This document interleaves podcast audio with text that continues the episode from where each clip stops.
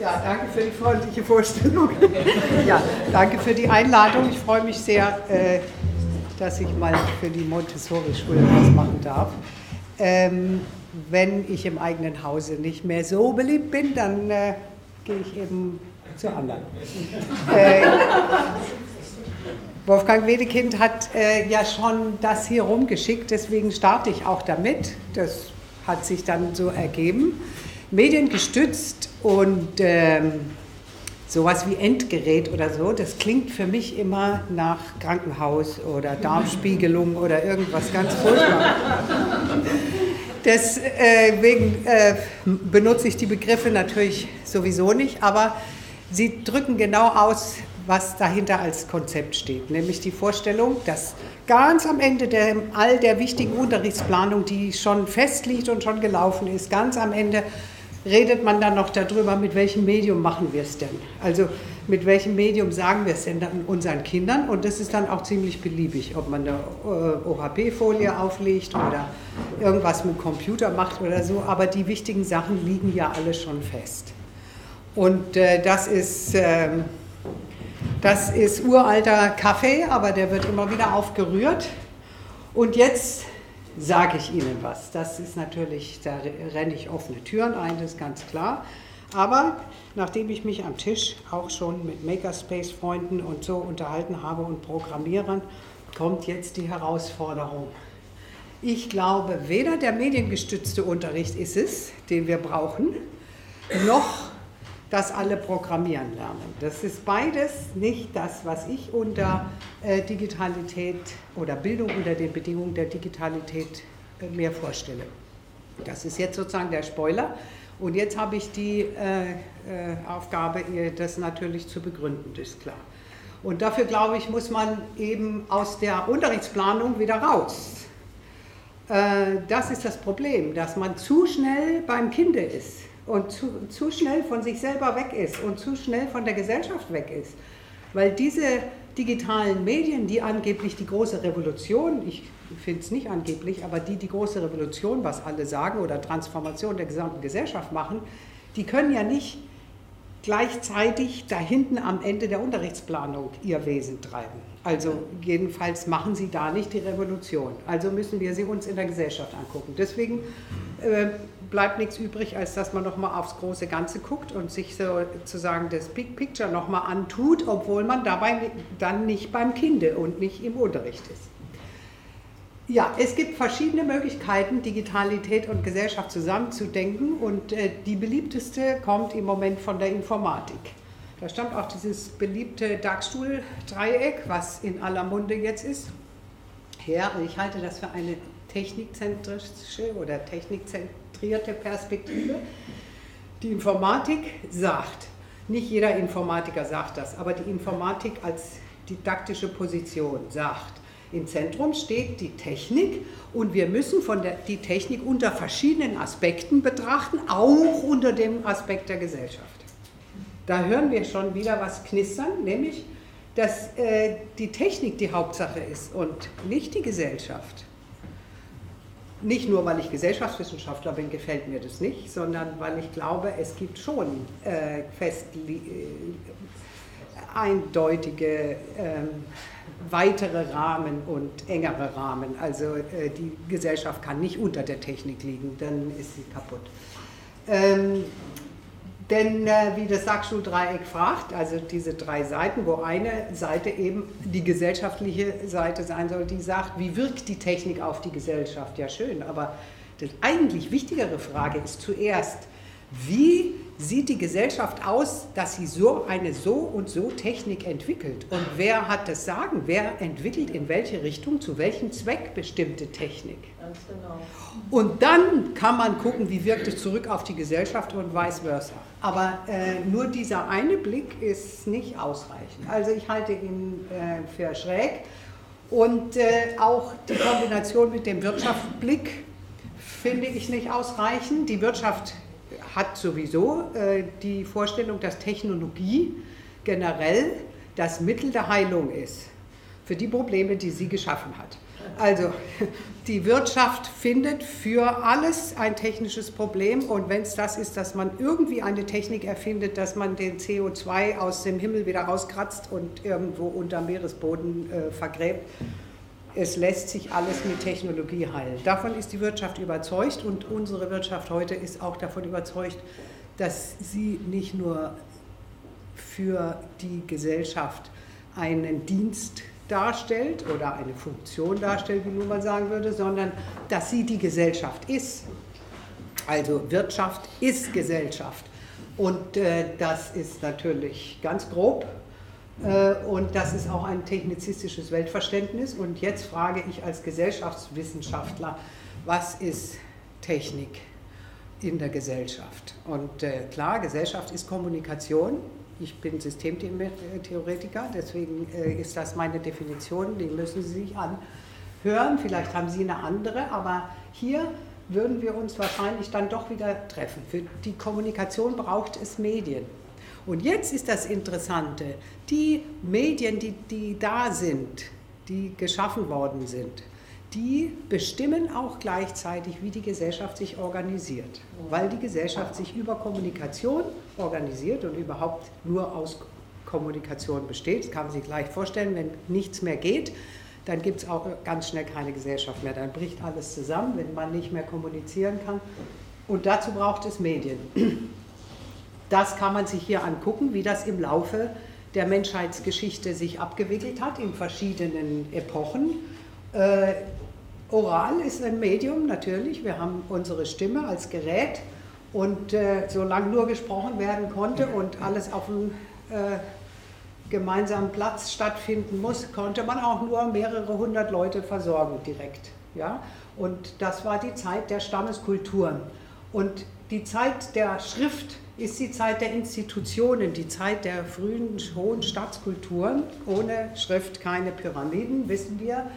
Ich fasse es hier bloß nochmal zusammen. Und ohne Druck, ohne Buchdruck mit beweglichen Lettern, kein Markt im heutigen Sinne. Natürlich gab es Mittelaltermärkte, die waren aber nicht bestimmend für die mittelalterliche Gesellschaft. Die mittelalterliche Gesellschaft war eine Agrargesellschaft und äh, Handel und Märkte sind erst im Schoß dieser Gesellschaft entstanden und sind erst hier in der Druckära, aus der wir noch stammen, äh, auch äh, typisch gesellschaftsorganisierenden Medien geworden, sozusagen. Die Märkte kann man auch als Medien sehen. Im Luhmannschen Sinne ist es dann was anderes als das, was wir hier als Medien angucken. So, und dann äh, sehen wir, dass äh, hierarchische Organisationen entstehen. Die gab es in dieser Form in der mittelalterlichen oder feudalen Gesellschaft noch nicht. Also man sieht hier dran, wie Medien und Gesellschaft zusammenhängen. Und mit diesem Blick guckt kein normaler Informatiker, weil Informatiker verstehen sich nicht als Gesellschaftswissenschaftler. Wir brauchen die Informatiker, aber wir dürfen die nicht alleine lassen. Die kann man und die muss man unter Aufsicht nehmen. so, und Äh, in, also das ist jetzt eine englische Version, es gibt ganz viele solche Modelle. Also das sind jetzt unsere digitalen Medien, die Electrics. Und äh, da ist das bestimmende gesellschaftliche Organisationsprinzip Netzwerk. Und das muss man im Kopf haben, wenn man dann überlegt, was heißt es als Lehrer für die Schule? Was muss ich also machen in der Schule? Netzwerken lernen, klar praktisch, das ist von äh, 15 Jahre alt schon das Bild, aber praktisch äh, ist das eine, immer eine wunderbare Darstellung ähm, äh, der Vernetzung der gesamten Weltgesellschaft. Also die Luhmannsche Vorstellung von der Gesellschaft als Weltgesellschaft ist hier dargestellt in Form eines äh, elektrischen Erdentages, die globale Vernetzung. Das ist praktisch so etwas wie das Dauergespräch der Welt mit sich selbst. Das ist, da ist dauernd Betrieb. Das ist, schon Marx hat es ja Traffic genannt, Verkehr. Aber Medien sind nicht nur Kommunikationsmedien, das ist das Interessante. In, den, äh, in der Zeit des Buchdrucks, da war es so, das, da war es Kommunikation und Wissensproduktion und so weiter.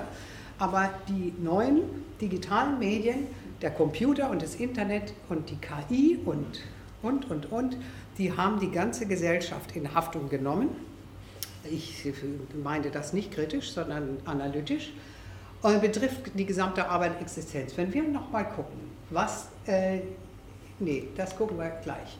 Das bedeutet, dass die Produktionsweise mit diesen Medien verknüpft ist und die Produktionsverhältnisse von diesen Medien bedeutend mitbestimmt werden. Und das bedeutet aber auch, dass man mit diesen Medien und nur über diese Medien auch die Produktionsverhältnisse ändern kann, wenn man das möchte. Viele möchten das inzwischen, glaube ich. So, wir gucken mal, was gerade läuft und wie es aussieht. Mit den digitalen Medien und mit ihrem Einsatz in der Wirtschaft und ihrer Entwicklung in der Wirtschaft ist die Ungleichheit größer geworden. Digital Divide findet tatsächlich statt und zwar nicht nur in den Kompetenzen der Köpfe und der Leute, sondern auch in dem, wie die Arbeit verteilt werden kann. Anspruchsvolle Arbeitsplätze die nicht von der KI übernommen werden können. Und alles, was die KI übernehmen kann, wird sie übernehmen, also äh, künstliche Intelligenz. Äh, anspruchsvolle Arbeitsplätze, die erfordern sehr gut gebildete Menschen. Wir kommen wirklich nicht mehr weiter mit den Basics. Also es ist nicht mehr mit Hauptschulabschluss. Tut mir leid. Anspruchslose Arbeitsplätze die gibt es auch. Das ist sozusagen die andere Seite der Medaille. Das sind die Working Poor, die man mit unter Mindestlohn oder aus Rumänien kommend verarzten kann. Und wenn man sie nicht mehr braucht, schickt man sie nach Hause, weil es ja eh bloß Roma sind. Äh, die, diese äh, sind zu teuer, um diese Arbeitsplätze von der KI machen zu lassen. Deswegen ja. den ultimativen Pflegeroboter, der den Alten den Hintern abwischt oder sie im Bett dreht und was weiß ich was und sie dann vielleicht auch noch unterhält, damit sie nicht völlig äh, äh, geistig äh, vom Fleisch fallen, den wird es nicht geben. Das wird immer eine, höchstens eine Assistenz sein und dafür ist sie zu teuer, weil die Pflegekräfte kosten ja nichts. Es gibt acht Milliarden Menschen auf der Welt, die kosten nichts. Deswegen braucht man sich gar nicht vorstellen. Also diese schlimme Handarbeit und diese Arbeit am Menschen, die ja die schlecht bezahlteste Arbeit überhaupt ist, die ist sozusagen das e-, andere Ende. Und wir müssen aufpassen, dass Lehrer und Erzieher nicht auch dazu äh, werden. Ähm, bei den Erziehern ist es ja schon beinahe so gewesen. Ne? Und es werden auf jeden Fall mehr Arbeitsplätze vernichtet, als neu geschaffen werden. Also diese jetzige Zeit, wo noch ganz viele neue Arbeitsplätze durch die äh, neuen Medien geschaffen werden, die ist auch bald wieder rum. Und wenn die Kabel dann doch mal alle gelegt sind und wir überall 5G haben, dann ist auch der letzte Rest weg. Und wenn jeder die, die, digitale Tafel im Raum hat und wenn jeder ein teures LMS hat, Äh, in seiner Schule, dann gibt es nichts mehr zu verkaufen auf der Ebene, dann ist der Markt wieder voll. Äh, ja, das ist ja die Entwicklung, der, der Treiber der Technologieentwicklung ist ja nicht die Neugierde des Menschen, sondern der, das Problem äh, der Krisen im Kapitalismus, die man nur mit Technologie äh, überwinden kann. Deswegen wird sie uns auch so verkauft. Das sagt ein CEO aus der Medienwirtschaft.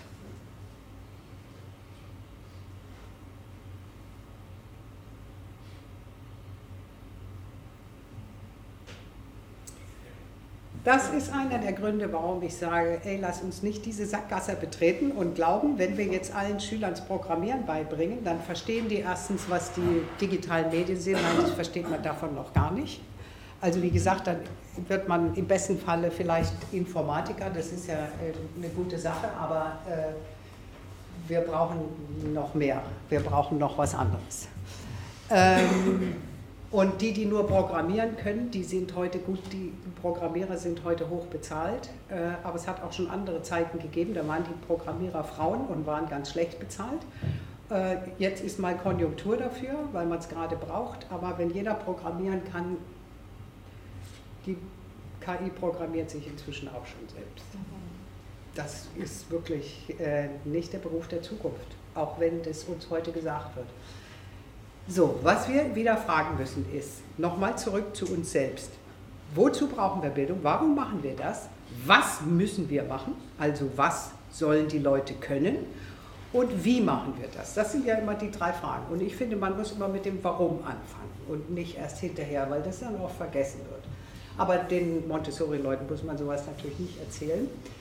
Äh, ganz oft passiert in der Diskussion heute Folgendes, sicher nicht bei Ihnen, aber äh, um Sie herum in Ihrer äh, Umwelt, dass, sie sagen, dass die Leute sagen, ja, wir müssen die Menschen so ausbilden, damit sie einen Arbeitsplatz kriegen. Das stimmt, das muss man, aber das ist überhaupt nur der Anfang und die eine Seite, weil die andere Seite ist natürlich für die Gesellschaft ganz wichtig. Es geht darum, dass wir Menschen ausbilden, die all das können, was wir brauchen, um unsere weltgesellschaftlichen drängenden Probleme lösen zu können. Und zwar ganz neu, was in der vorigen Gesellschaft und beim vorigen Medienwechsel nicht war, unter den Bedingungen eines irrwitzigen Zeitdrucks. Und wir tun die ganze Zeit so, als hätten wir wahnsinnig viel Zeit, haben wir aber gar nicht mehr. Wir haben auch nicht zwölf Jahre Zeit und dann machen wir es, fünf vor zwölf, also im elften Jahr zur Minute 59, sondern wenn wir jetzt anfangen, haben wir noch zwölf Jahre Zeit. Wenn wir jetzt aber nicht anfangen, haben wir morgen schon weniger. Ne? Klar.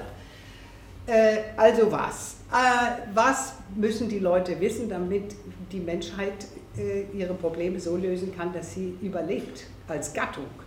Und ich denke, da reicht nicht mehr die alte Literacy.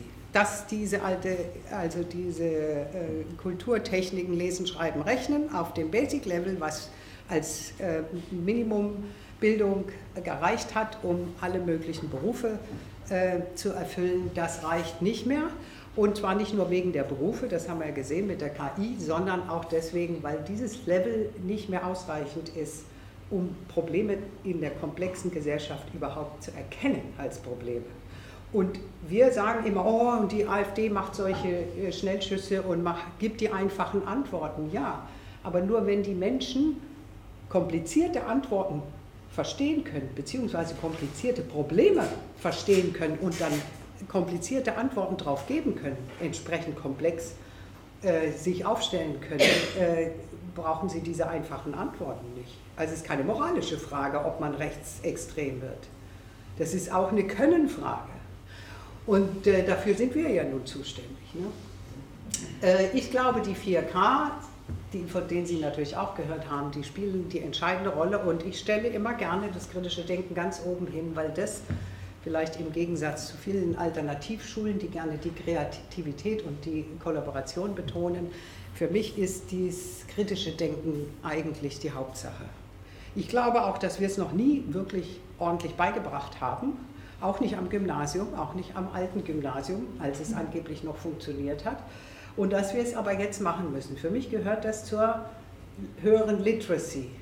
Und wenn wir mal einen historischen Schritt kurz zurückgucken, äh, Blick auf die Uhr bleibt, ähm, dann äh, wissen wir, was für eine riesige Leistung das war, der Industriegesellschaft und der Humboldtianer, äh, zu sagen, wir müssen in unglaublich rascher Zeit ein Volk von 90, 95 Prozent Analphabeten, Agrarland, was Napoleon easy kaputt machen konnte, äh, äh, so weit bringen, dass sie alle lesen und schreiben können dass wir Fabriken aufbauen können, dass wir die nachholende Industrialisierung machen können, die England und Niederlanden schon längst hatte.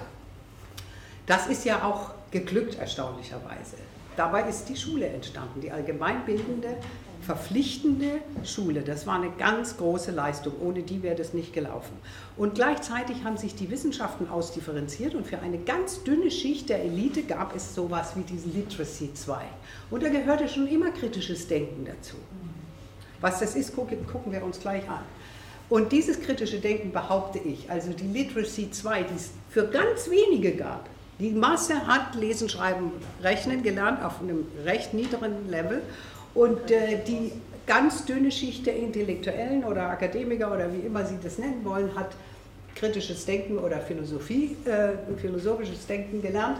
Und jetzt glaube ich, kommen wir aus dem Desaster, was wir uns selber eingerührt haben, historisch nur noch raus, wenn wir das zur, äh, zur Literacy für alle machen. Das ist eine ungeheure Herausforderung. Die ist vergleichbar mit der Humboldtschen Herausforderung im 19. Jahrhundert. Aus 95 Prozent Analphabeten der Literacy 2-Stufe müssen wir eine, eine Alphabeten, Analphabetenrate von 15 Prozent hinkriegen. Dann sind wir echt gut. Ähm. Was ich, ich muss Ihnen nicht erzählen, was Kreativität, Kommunikation und Kollaboration sind, weil das können Sie an Ihren Schulen sowieso. Ich möchte das kritische Denken betonen und sage, ich falte das mal so auf, dass ich sage, was ist die heutige avancierteste Stufe des kritischen Denkens? Was kritisches Denken im Einzelnen ist, müssen wir auch gleich gucken. Das ist Meta-Lernen. Zweite Beobachterstufe einnehmen. Reflexiv denken können. Sich selbst beim Denken beobachten. Das können bei weitem nicht alle Lehrer. Wie sollen sie es dann den Schülern beibringen? Das gehört aber in die Lehrerbildung. Logisch, systematisch denken und gleichzeitig systemisch komplex. Also linear, A folgt auf B und gleichzeitig systemisch komplex. Es hat mir große Mühe gekostet, meinen Studenten beizubringen, dass systematisch was anderes ist als systemisch. Und das, äh, ja, und das, das systemische, komplexe Denken, wo man sagen kann, es gibt nicht nur entweder oder, sondern auch sowohl als auch oder weder noch, also Tetralemma, vier verschiedene Möglichkeiten, eigentlich noch fünf, dass das nicht der gelernten Logik widerspricht. Da fallen auch Akademiker schon vom Stuhl. Und das müssen wir verstehen und das müssen wir Schüler. Ja, hallo, das so heißt aber die Herausforderung. Fachlogisches Denken, Fachwissen und gleichzeitig auch transdisziplinär und interdisziplinär. Weil mit Fachidioten alleine kriegen wir es nicht mehr gebacken. Das meine ich mit, man muss jemanden anderen an die Hand nehmen. Wir kriegen es aber auch nicht mit so einem Wischiwaschi-Overall-Blick, der sagt, ja, mich interessiert das Klein-Klein da nicht. Ich gucke einfach nur von oben auf den Wald, sehe lauter Baumkronen, da weiß ich, was der Wald ist und habe keine Ahnung, was unten die Pilze machen. Das geht auch nicht. So, historisch denken gehört dazu. Versatil denken, also gleichzeitig Big Picture im Auge haben und die kleinen äh, äh, Zusammenhänge tief bohren da unten und immer im Wechsel den Blick einstellen können wie in der Gleitsichtbrille und genau wissen, wann muss ich genau gucken und wann muss ich wieder aufhalten, wie bei Prezi, wo man raus und rein zoomen kann. Das ist übrigens was, was im Zusammenhang mit diesen Medien gewachsen ist, wo man nicht mehr einzelne Folien hat, sondern wo man eine riesige, unendliche Fläche hat, die man bespielen kann. Das ist ja das Internet. Da gibt es keine Ränder. Da ist nicht mal was voll. So, das hat auch damit zu tun. Gucken wir ganz schnell, was kritisches Denken eigentlich ist. Die meisten Leute, die vom 4K und kritischen Denken reden, sagen, ja, das ist Kritik. Wir müssen eben die Leute dazu erziehen, dass sie skeptisch werden und kritisch drauf gucken. Das kann die AfD auch. Ja. Äh, nee, das ist was ganz anderes. Das bedeutet nämlich ähm, systematisch, äh, logisch, kohärent denken, State of the Art und es ist nicht, wirklich nicht so, dass es überall in der Schule bekannt ist, wie das funktioniert. Dazu gehören diese ganzen Aspekte, die man alle mit berücksichtigen muss. Und man sieht schon, es ist ganz egal, wo man anfängt, äh, man ist nie am Anfang. Es hat alles mit allem zu tun und ich muss alles aufeinander beziehen. Das ist kritisches Denken. Schon die Auswahl der Informationen, die ich benutze, um einen Sachverhalt zu klären, was das Denken ja hergeben soll, es soll ja äh, Dinge klären, äh, bedeutet, dass ich Implikationen und Konsequenzen mitdenken muss durch die Auswahl der Informationen und so weiter. Also das findet in der Schule, auch in der normalen Schule, auch in der Oberstufe äh, nicht ausreichend statt, würde ich mal sagen. So, jetzt weg vom Was zum Wie. Habe ich noch? Eigentlich nicht. Aber ich mache das mal ganz schnell, weil das ist für Sie als Montessori-Pädagogen kein Problem, weil dieses Lernen, Standardlernen im Buchdruckzeitalter, was noch in der Regelschule in der Regel stattfindet, nämlich das Lernmodell Büffel, was auch in der Regel im Bachelorstudium so stattfindet. Ja. Ja. Man lernt Ergebnisse, aber man lernt nicht, wie man da hinkommt. Und das kann man ja nur lernen, wenn man auch zu anderen Ergebnissen kommen darf. Ja. Und das geht nicht. Das ist die große Hürde. Aber in Ihrer Schule sieht es schon anders aus. In Ihrer Schule findet es schon oft so statt, würde ich mal sagen. Und unter diesem Modell Die Schüler wollen das rauskriegen. Äh, ich nenne das immer mal so, weil auch wenn ich was mache, also denken ist ja auch eine Tätigkeit. Was auskriegen, was erkunden ist ja auch eine Tätigkeit. Und da kommt immer auch ein Produkt raus. Das ist das, was ich rauskriege. Und das kann ich mir dann angucken und das ist das Ausgangsmaterial für die nächste Lernrunde. Da kann dran diskutiert werden. Ob das ein Text ist, den ich mir vor Augen halten kann und den ich dann diskutieren kann, oder ähm, irgendwas, was meinetwegen auch im äh, Informatikunterricht gemacht worden ist, ist dann egal. Aber es findet unter einem ganz anderen Label statt.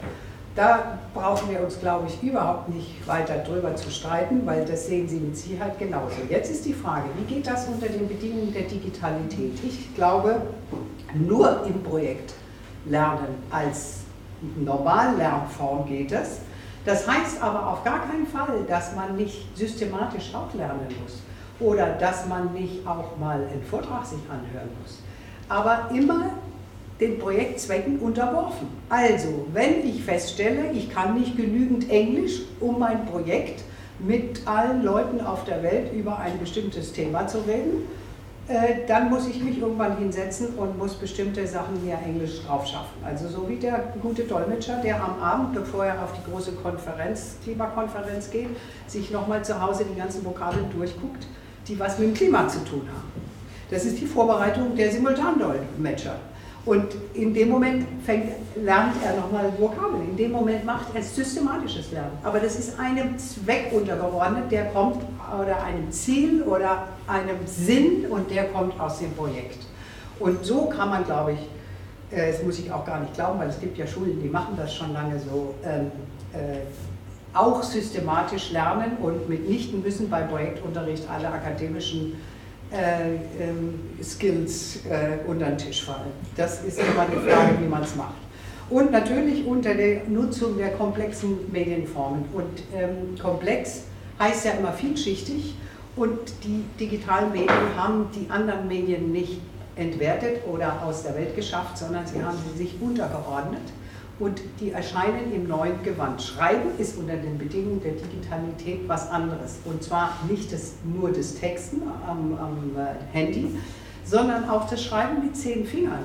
Wenn ich meine äh, Hausarbeiten von meinen Studenten kriege, kriege ich die natürlich digital und ich kann sie digital korrigieren und ich habe die Möglichkeit, sie ihnen wieder zurückzugeben, bevor ich sie benote und sage, guck dir meine Korrekturen an, überleg dir, was davon du gebrauchen kannst überarbeite deine Arbeit nochmal und schick sie mir wieder und dann benote ich sie. Und das macht jeder Wissenschaftler, wenn er sich ein, ein, ein Paper, was er irgendwo für eine Zeitschrift einreicht, peer reviewen lassen muss. Da passiert nichts anderes. Aber unsere Schüler sollten eine Klausur schreiben, die sie nur einmal schreiben dürfen, wo sie nichts korrigieren dürfen, unter Zeitdruck auch noch. Quatsch. Ja. So, jetzt kommt was, was viele für viele vielleicht neu ist. Das ist, auch die Lehrer müssen ihr Lernen neu organisieren. Lehrer haben nicht ausgelernt, das wissen Sie als Montessori-Lehrer sowieso, sonst wären Sie auch nicht hier. Aber die Frage ist, wie müssen wir alle anders lernen unter den digitalen Bedingungen? Und ich glaube, wenn man sich die 4K nochmal klar macht, dass ganz viel mit dem Netz und mit der Kollaboration natürlich zu tun hat. Und wie machen wir das? Ich mache es nun schon, das ist mein Beispiel für Projektlernen, können Sie sich abholen. Äh, da muss ich jetzt nichts weiter dazu sagen, weil das ist mit neuen Medien und ist Projektlernen auch wirklich als Prinzip beschrieben an einem Beispiel mit einer Klasse und mit einem Lehrer, die ich, äh, was ich durchgeführt habe und äh, mit Weblogs, die man auch noch im Netz findet. Das äh, kann man sich angucken, darüber will ich aber gar nicht reden, weil das ist mir jetzt eigentlich das Wichtigere. Lehrer, wie Lehrer lernen. Das ist ein Beispiel aus der Wirtschaft und von dem Kanadier Harold Jarkey, deutsche Wurzel. Ähm, Working and Learning Out Loud ist ein Prinzip äh, der Wirtschaft im Moment, vor allen Dingen der Weiterbildung in der Wirtschaft und des Wissensmanagements, was die seit einigen Jahren äh, äh, so benennen und wo ich finde, wo wir ganz viel dran lernen können. Ähm, die sagen folgendes, wir haben drei verschiedene Ebenen, um uns auf verschiedene Weise für verschiedene Funktionen zusammen zu organisieren wohlgemerkt, das sind ja die Medien, die die Kommunikation, also die Gesellschaft organisieren und äh, zusammenarbeiten, um Probleme zu lösen. Da gibt es hier unten das ganz normale Team Learning, das ist Arbeitsteams, das ist, wenn die Lehrer sich zum Beispiel, äh, alle Lehrer einer Klasse zusammen im Lehrerzimmer hinsetzen, wir müssen mal über die und die Schüler reden, mit denen haben wir Probleme. Ja, das findet statt. Ja, hoffentlich. Also normal. Das, die zweite Ebene ist schon ungewöhnlicher, nennt sich Communities of Practice, professionelle Lerngemeinschaft. Eine länger überdauernde zusammen, eine länger überdauernde zusammenhängende Gruppe, die müssen nicht von einer Schule sein, die sich mit einer Fragestellung beschäftigt, meinetwegen ein ganzes Jahr lang oder drei Jahre lang und immer wieder was neu ausprobiert und wieder zusammenkommt und wieder darüber diskutiert und so weiter. Ähm, und äh, das findet in Hamburg eigentlich langsam, findet davon was statt, aber es ist immer noch die Ausnahme. Dabei gibt es diesen Begriff und diese Art zu lernen auch schon ewig. So, und jetzt kommt das Dritte, was mir am Herzen liegt, weil so wenige Lehrer das leider machen, das ist das persönliche Lernnetzwerk.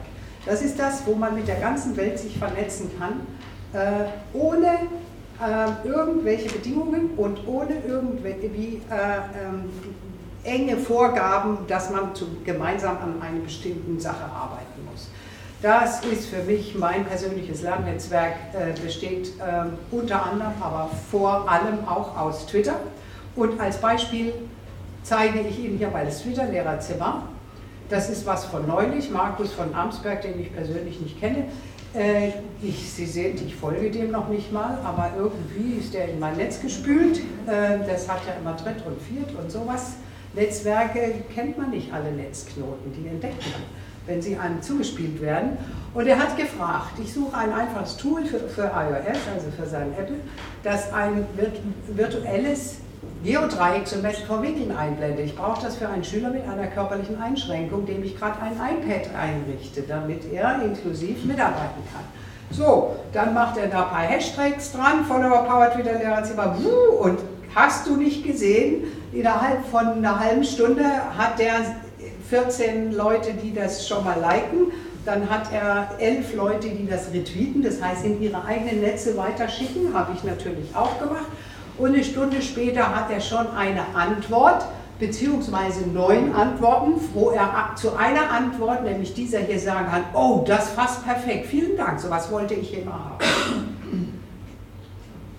Das ist nicht nur eine Abkürzung. Für sowas, um sowas zu finden, wenn Sie das gleiche Problem gehabt hätten, hätten Sie vielleicht telefoniert oder in irgendwelchen Büchern nachgeschlagen oder irgendwelche Kollegen gefragt, ah, ja, übermorgen treffe ich ja den Kollegen, frage ich den mal oder so. Aber Sie hätten ohne Twitter nicht in einer halben Stunde zum Auswählen neun verschiedene Antworten auf vier Probleme gehabt. Das ist eine Möglichkeit für Twitter. Sie hatten ganz echten Wert für Sie. Äh, Sie können mit allen Gehirnen, die in Twitter sind, arbeiten, wenn Sie wissen, wie Sie die rocken müssen. Und äh, dazu müssen Sie wissen, wie man so ein Twitter-Lernnetzwerk für sich aufbaut. Das kann man lernen und ich finde, das gehört in die Lehrerausbildung.